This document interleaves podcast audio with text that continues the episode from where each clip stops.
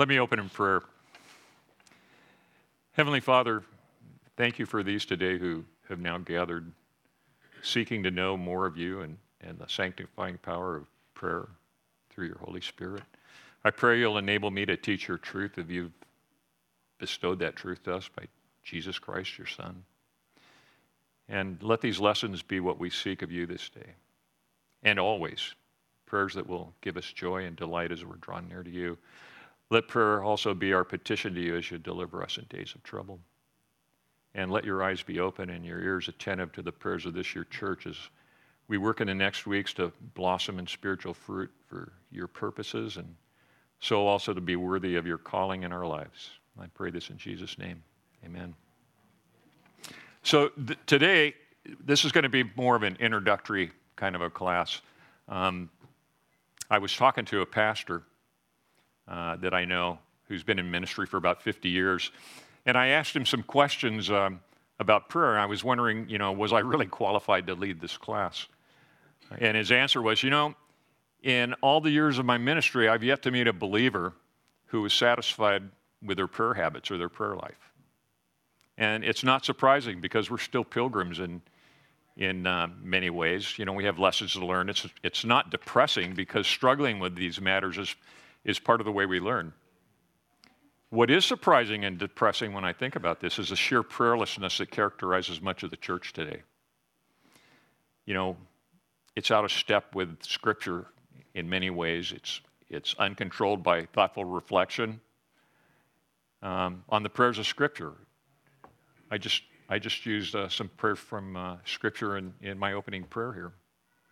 And even so, it, at first I was uh, leery of taking on this eight week course. Then, then some unusual things began to happen. You know, um, daily it seemed like prayer would be a subject. You know, Matthew had asked me to do this. I said, well, I'll think about it. These things kept coming up. And they kept coming up as I read my Bible. They kept coming up on Facebook, of all places. Um, they were posted in conversations there. It, it, got to be on my mind constantly. And then I read in Romans uh, 12 12, which I think is up there, or going to be up there. Rejoice in hope, be patient in tribulation, be constant in prayer. Sounds like an imperative to me. So I prayed. I started thinking about my prayers a couple of years ago.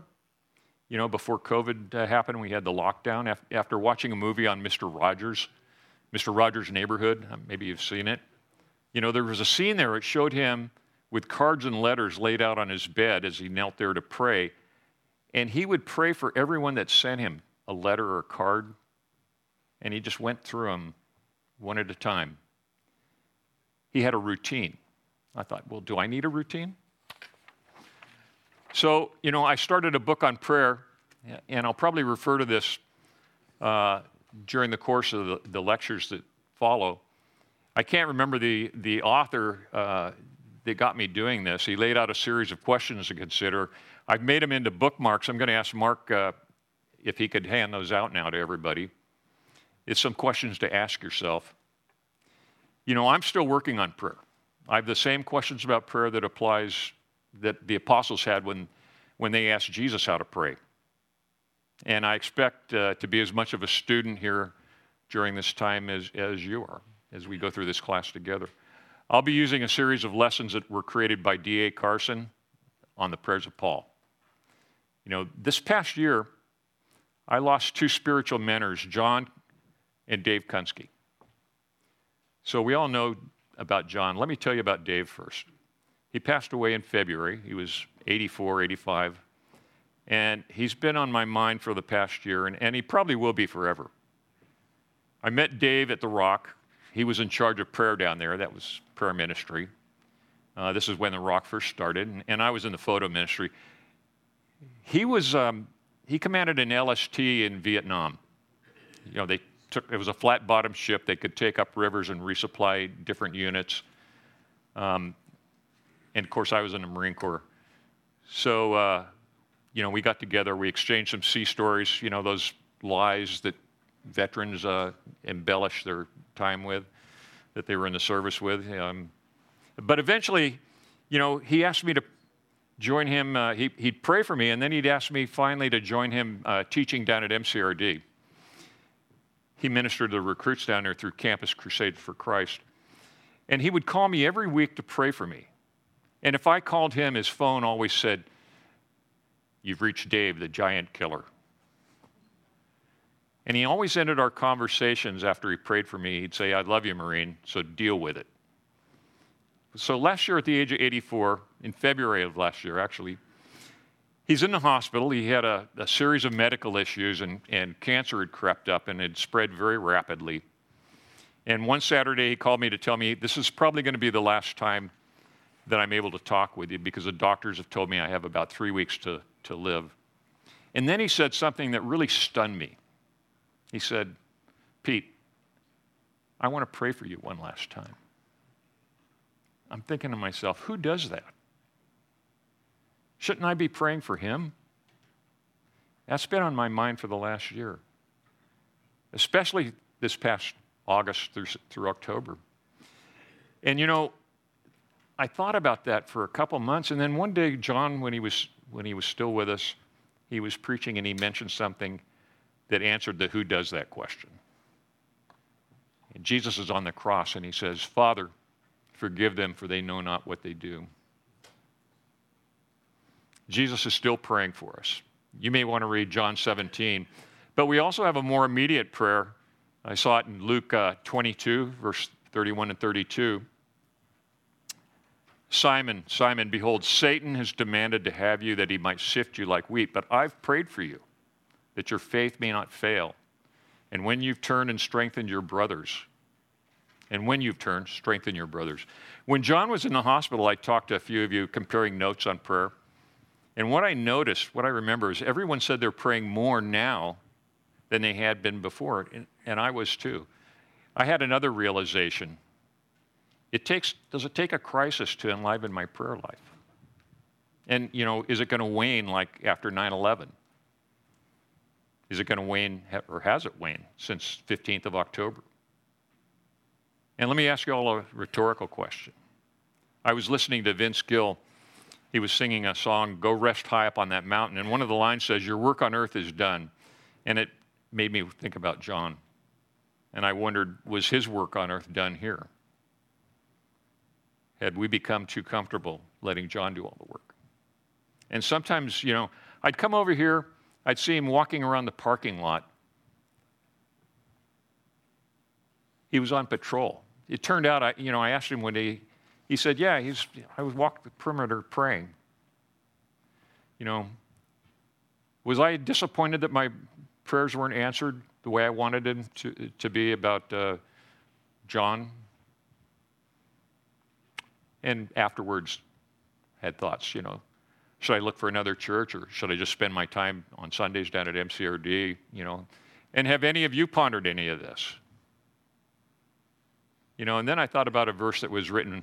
I always kind of use this down there. It's kind of funny, I think. Well, it's funny to me, anyways. This was written before there was a Marine Corps.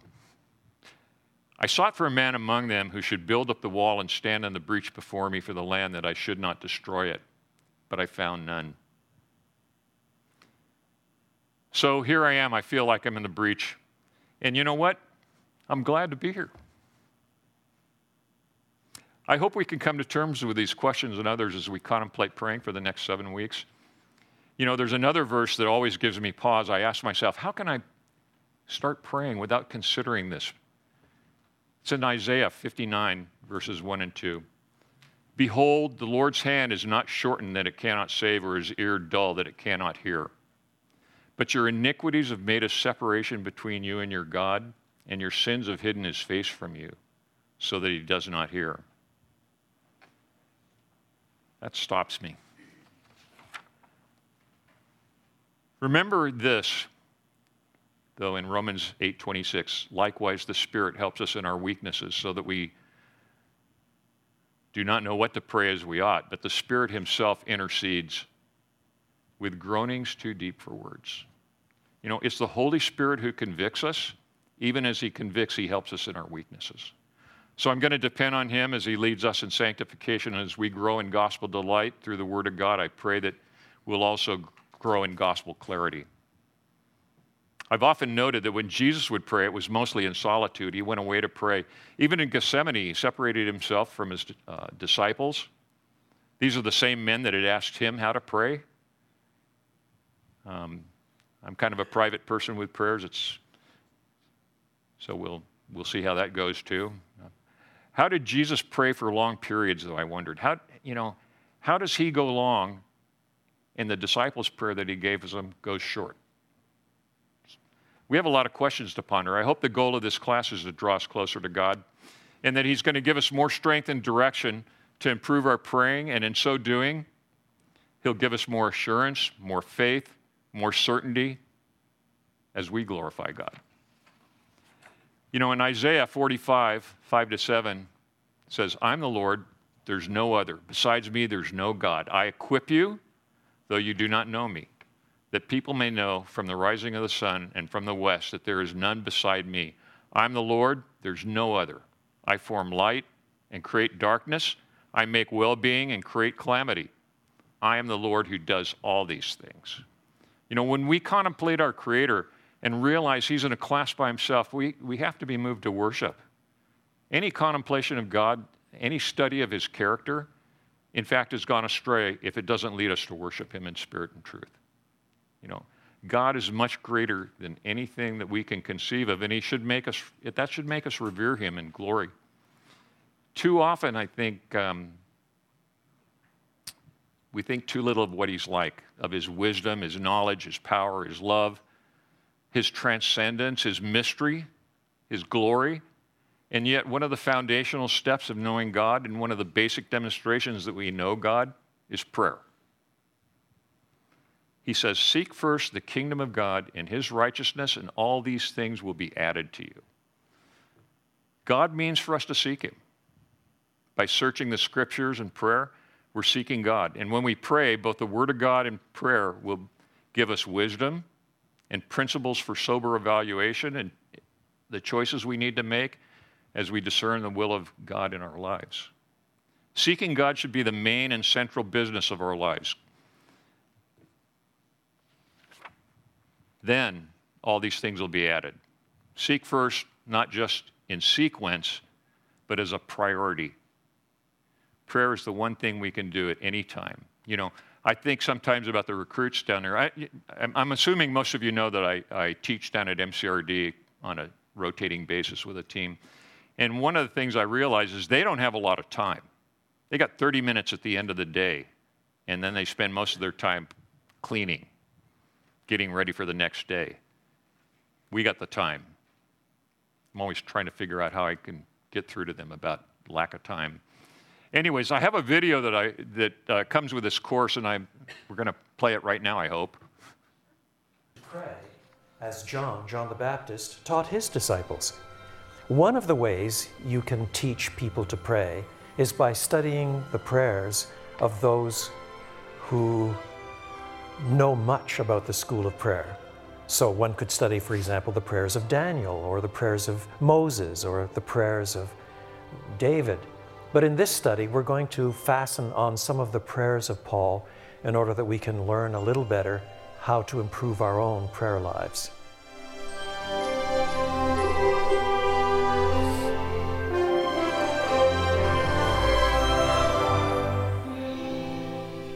In this session, we're going to focus on 1 Thessalonians chapter 5, verses 16 to 22. We do not drift into holiness we do not accidentally fall into disciplined praying. We do not somehow learn to pray unless we set aside time for praying. So there are practical steps that we can take to improve our praying.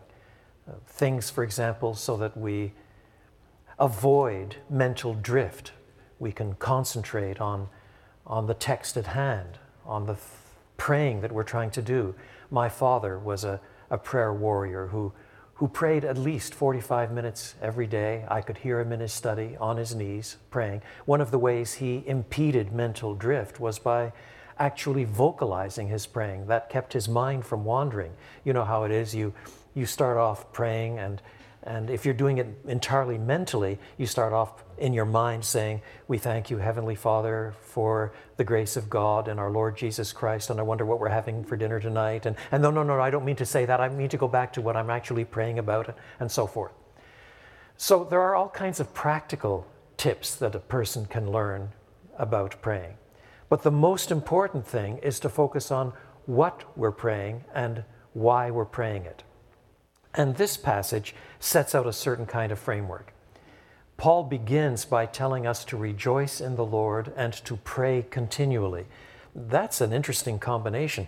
Paul goes so far as to say, This is the Lord's will for you. The reason, of course, is because if we really are rejoicing in the Lord, that is an indication that we trust Him and we are happy with what He sends our way. If instead we're whining and complaining, then as in Old Testament times, that's a sign of a kind of idolatry. It means that what the Lord is giving you, you refuse to submit to. You want something else instead. So there is a necessity in prayer to set a framework of thanksgiving, of quiet rejoicing in the Lord.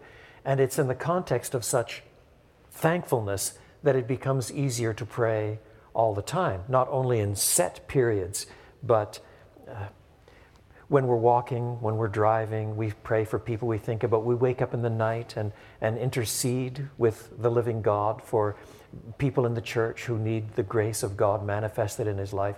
It is important to link together gratitude to God and continual praying all the time. Anything less is a kind of idolatry. Moreover, rejoicing is set in Scripture not only over against grumpiness and me first whining, it's set over against a certain kind of legalism. Rejoicing is characteristic of those who really do know the gospel and, and understand how glorious it is, how wonderful it is to be free from the guilt of sin, to, to be forgiven people, to be able to look God in the face, as it were, through the eyes of faith. And, and be so delighted to be a blood bought, adopted child of God. This is a wonderful thing. And, and you, you gauge everything with the eyes of eternity. Uh, that's very different from, from a, a, view of religion where it's all a matter of doing certain things or not doing certain things. Uh, of course, there are things that a Christian will do or not do, but this is out of the framework of gratitude before God for the life and death and resurrection of the Lord Jesus Christ offered up on our behalf. It makes all the difference in the world in the framework with which we approach the living God in prayer. But what I especially want to draw your attention to in this passage, 1 Thessalonians chapter 5, verse 23, may God himself, the God of peace, sanctify you through and through May your whole spirit, soul, and body be kept blameless at the coming of our Lord Jesus Christ. That is stunning. It asks us the question implicitly what do you pray for? Do you pray for the sanctification of people? That is, that they demonstrate more and more holiness in their lives. Or do we pray primarily for safety in travel, that we get the next mortgage, that we pass the exams, uh, that we have a good time, uh, and oh, yes, in general, uh, bless this church, bless us. But, but then it's bless us somehow with blessings rather than bless us with sanctification. But a Christian who knows the mind and heart of God knows that salvation comes to us not only to forgive us our sins legally, so that we have a right standing before God, but God is interested in making us as holy as pardoned sinners can be, this sort of the consummation. And one day to make us perfectly holy with resurrection bodies in the new heaven and the new earth. So there ought to be a priority given to that kind of prayer. That is prayer for our sanctification in mind and body, in imagination, in word and thought and deed. Imagine how our praying would increase if we prayed for members of our family and members of our church and people we know, that they would grow in holiness. And think through what that means in the choices they make and what they read, in the conversation that they use, in their imagination, what they do with their fantasy life, uh, in their love for the Word of God, so that they are drawn to it like bees to honey. It's, it's nourishing, it's, it's sweet, it, it's informing us about God. We, we learn more and more of what it means to be holy. So now we start praying for things like that instead. If we start praying that God may sanctify us, not just a little bit, but as the text says, through and through, which embraces every element of our life and our personal relationships, our, our work, our habits, our priorities, what we do with our money, with our time, so that our whole desire is to be conformed to Christ, then this will transform our praying. Whether we pray long or short, for many minutes or a few minutes, this brings our praying into increasing line with what the Apostle Paul prays for. We'll see in this series that Paul comes back to this sort of concern in prayer again and again, whether he uses these words or not.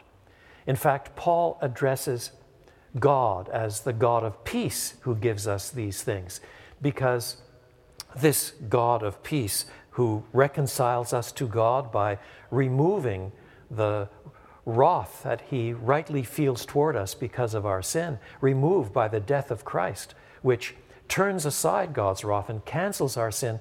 He wants us to enjoy not only this peaceful relationship with him, but to enter into the serenity, the peacefulness, the well being, the flourished life, the shalom, the peace in that sense, the completeness, the wholeness that belongs to the children of God, even in the midst of suffering, even in the midst of challenge and stress and, and difficulty, precisely because we trust this God, we know His Spirit operating within us to transform us, to give us hearts that pant after the living God. This God of peace, this God who is the source of, of all peace, uh, is the one we approach as we ask Him to sanctify us through and through. Note, too, how this ends. All of this is to the end that we be blameless at the coming of our Lord Jesus Christ. That is, finally, perfection reached, utterly blameless. And this through the one who calls us, and he is faithful. He will do it. In other words, there are times when you pray for something, and quite frankly, you don't know whether the Lord will give it or not. It's not something that the Lord has promised to give. So you ask, and you're prepared to accept the Lord's no.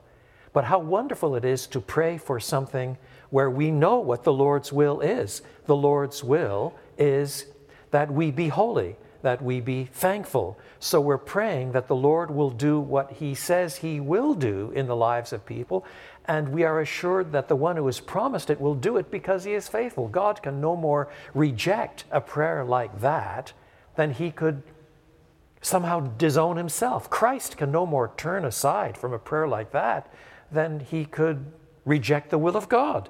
The will of God is that we be grateful, that we be increasingly sanctified through and through in preparation for the Lord's return on the last day.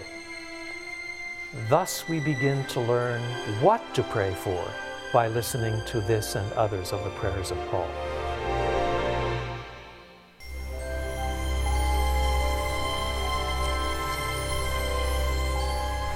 So I'll probably be repeating some of the things that he already uh, said.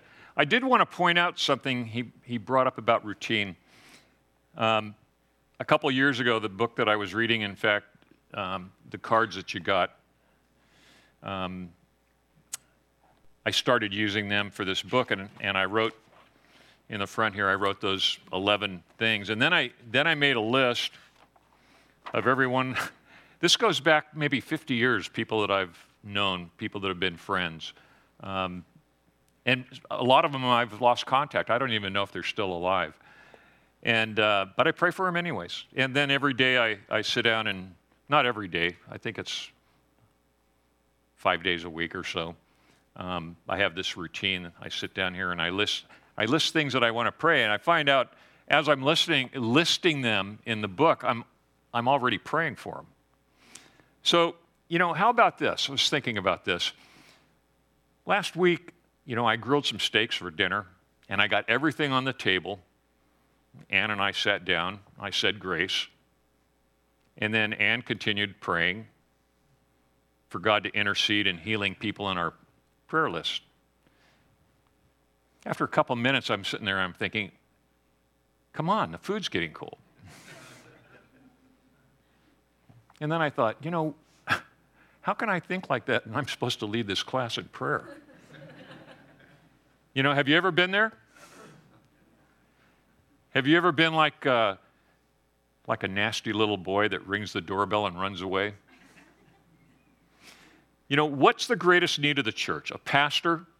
More programs, more zeal for evangelism, more music, more outreach, more technology? Who's being served by technology? Does it serve us or do we serve it? You know, before we started, uh, Ben mentioned about putting a, a wire across and having a camera that, you know, could follow you around whoever was up here. Kind of, I asked him if it was like the Super Bowl or something, you know. They have those things over the stadium. But, you know, is that what we need? How about above all else is our need to know God? More of God, a deeper and better knowledge of God. And that brings us back to seeking God. You know, I, w- I was talking to someone about Romans 11 uh, a couple weeks ago, and he was insisting that we're grafted into Israel. You know, Romans 11 26, and well, that whole chapter about us, the Gentiles being grafted in. And um, so I asked him, I said, Well, what's the root that we're grafted into? And he said, Well, it's Israel. I said, No. The root's Jesus. Jesus is the root of Israel and the root of those grafted in. And, you know, he'd never thought of that before. And the, the point I'm, I'm trying to make here is like him, we know we're not as saturated in the Word of God as we could be because God doesn't always saturate our priorities. And, you know, prayer, and I, and I hope this becomes the uh, title of this class. In fact, I'm, I'll just make it the title of the class. Prayer is a measure of a person as nothing else is. And it's the language of faith. Do you delight in praying? Do you have a sense of meeting the living God? Or that you're undertaking a work that He's assigned? You know, as I've mentioned, I'm, I'm in this class to learn too. I'm hoping for some practical ex- instruction on praying while meditating on, on some of Paul's prayers. You know, God's will is for us to be reformed by his theology. Our ethics, our practices, that's all part of the sanctification. We're going to study, as, as he mentioned, Paul's prayers. They're going to be a template, I hope, for developing our prayer habits. So let's begin by looking at, at what he said here. Uh, 1 Thessalonians 5 16 to 23. Rejoice always, pray without ceasing, give thanks in all circumstances, for this is the will of God in Christ in Christ Jesus for you. Do not quench the Spirit. Do not despise prophecies, but test everything. Hold fast to what is good. Abstain from every form of evil. Now may the God of peace himself sanctify you completely, and may your whole spirit and soul and body be kept blameless at the coming of our Lord Jesus Christ. He who calls you is faithful, he will surely do it. Brothers, pray for us. So, you know, Paul here He's given us a series of simple imperatives in this first prayer rejoice, pray, give thanks, don't quench the Holy Spirit, test, test everything, hold fast. And you know, I, I love that. Him, he will hold me fast. Remember that. And abstain from all evil. So, you know, Paul begins with rejoicing. Trust in the Lord, know the gospel of forgiveness. You know, and as D.A. Carson, he says, pointed out, not rejoicing is similar to complaining, which can become a type of idolatry. You want something else. Rejoicing is linked to gratitude. And, and you know, I think gratitude is the genesis of the framework for praying. That's probably the, the major one thing that I think about when I pray is, is the gratitude that I have for what I know I don't deserve. It gives us joy and it gives us contentment in Jesus. You know, we receive the Word of God in affliction, but Christ nullified that on the cross. We've been reconciled to God eternally, never to be separated from His love. That was something, I, you know, a long time ago I used to think about that. Um, I can remember riding a helicopter uh, in Vietnam, about five minutes. And uh, it was my first uh, combat. And I remember thinking to myself, you know, where am I going to be five minutes from now? Am I going to be separated from the love of God for eternity? And I wasn't a Christian at the time. I thought I was, but you know, my dog tag said Baptist, but but I wasn't. Gratitude. We received the word of God in affliction. That was affliction. But we've been reconciled to God eternally, never to be separated from his love, as I've said. And it's all made possible by Jesus. It's Jesus who reconciles us to our Creator, and He removes the sin that condemned us. He removes it onto Himself. So pray continually. You know, how many of you here have ever watched the movie uh, Fiddler on the Roof? Do you remember? I always think about this. The character Tevye, Zero Mostel, he's the milkman. He's leading his cow around the, the village that he lives in. And all the while, he has this ongoing conversation with God. You know, we're, we're summoned by God to petition Him constantly, even persistently with what we need. And that may include our petitions for others. But, you know, how can we know that they need prayer if we're not informed? You know, a couple weeks ago, my small group, there's, there's four of us, and uh, best man at my wedding, Pat Patton, some of you may know him. He, he goes to a different church than us, but he told me Wayne Kindy, his pastor, had come down with COVID. And, you know, I was thinking, I wasn't praying for, for Wayne until Pat told me. So, you know, if prayer's needed and God wants us to pray, don't hide from the need. I mean, let's begin soonest. Let's take it to the Lord in prayer as soon as we find out these things and not put it off. Will God not give justice to his elect who cry to him day and night? Will he delay over, long over them? I tell you, he will give justice to them, to them speedily. Nevertheless, when the Son of Man comes, will he find faith on earth?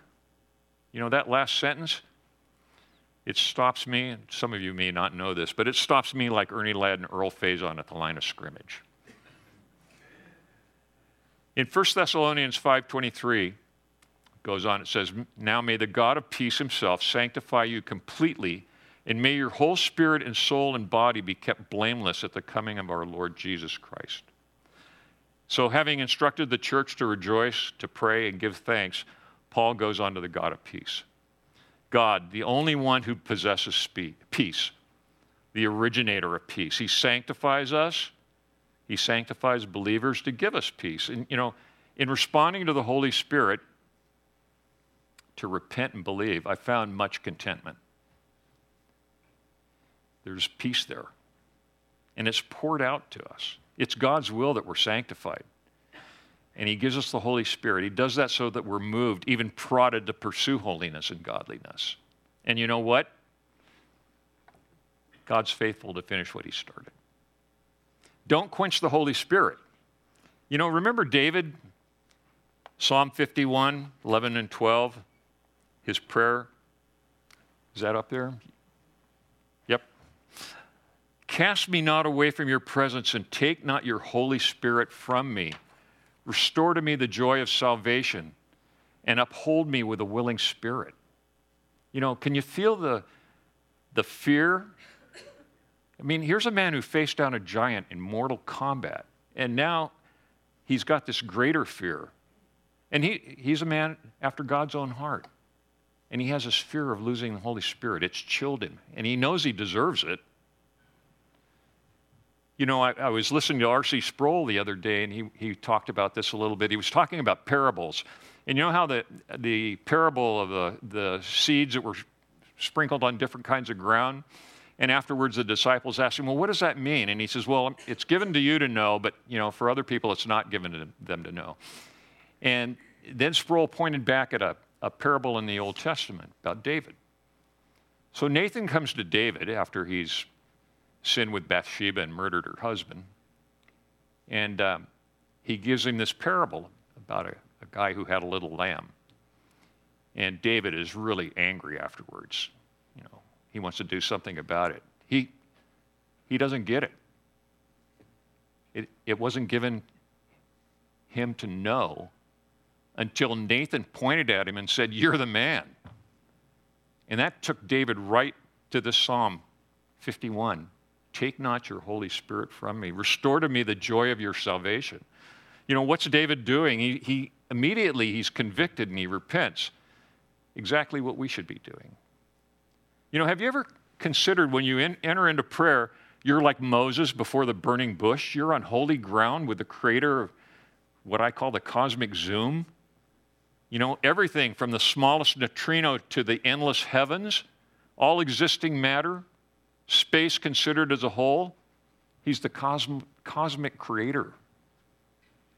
We're on holy ground there. Quench not the Holy Spirit, it's been given to guide you. Don't lose that attitude. Uh, don't lose that by an attitude of insouciance, because I'll tell you, this is serious to God. The joy of salvation. Now, there's a cause for rejoicing and peace.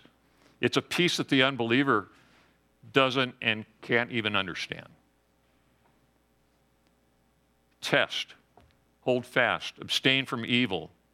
You know, the prayer uh, that Jesus gave the disciples lead us not in tempta- into temptation. I always think about who's, who's doing the leading. You know, I like to pray it, protect me from temptation and deliver me from evil. And I, and I tell you, I have to admit, evil scares me. And have you ever reckoned with the capacity of evil in yourself? We talked about this in the, in the men's group the other night. This is po- possibly the most neglected of human self insights in our age. The ability to reckon our own capacity for evil has been diluted and it's seldom acknowledged. And, and today, I suspect, even in the past, it was also avoided. You know, we all have it. We've all committed evil. God calls it sin. We all may again. But, you know, because without Christ Jesus, we have the venom of asps. We run to shed blood, and there's no fear of God. When we sin, even as believers, we've lost our fear of God. So, Lord, deliver me, protect me, hold me fast. And finally, Paul asks for them to pray for us, to open doors to evangelize, to declare the mystery of Christ, because God's faithful to accomplish his purposes in response to the prayers of his people.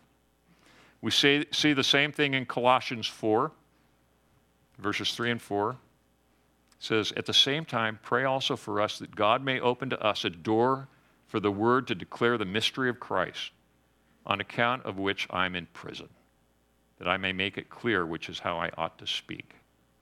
You know, the other day, I Googled how to cook Brussels sprouts.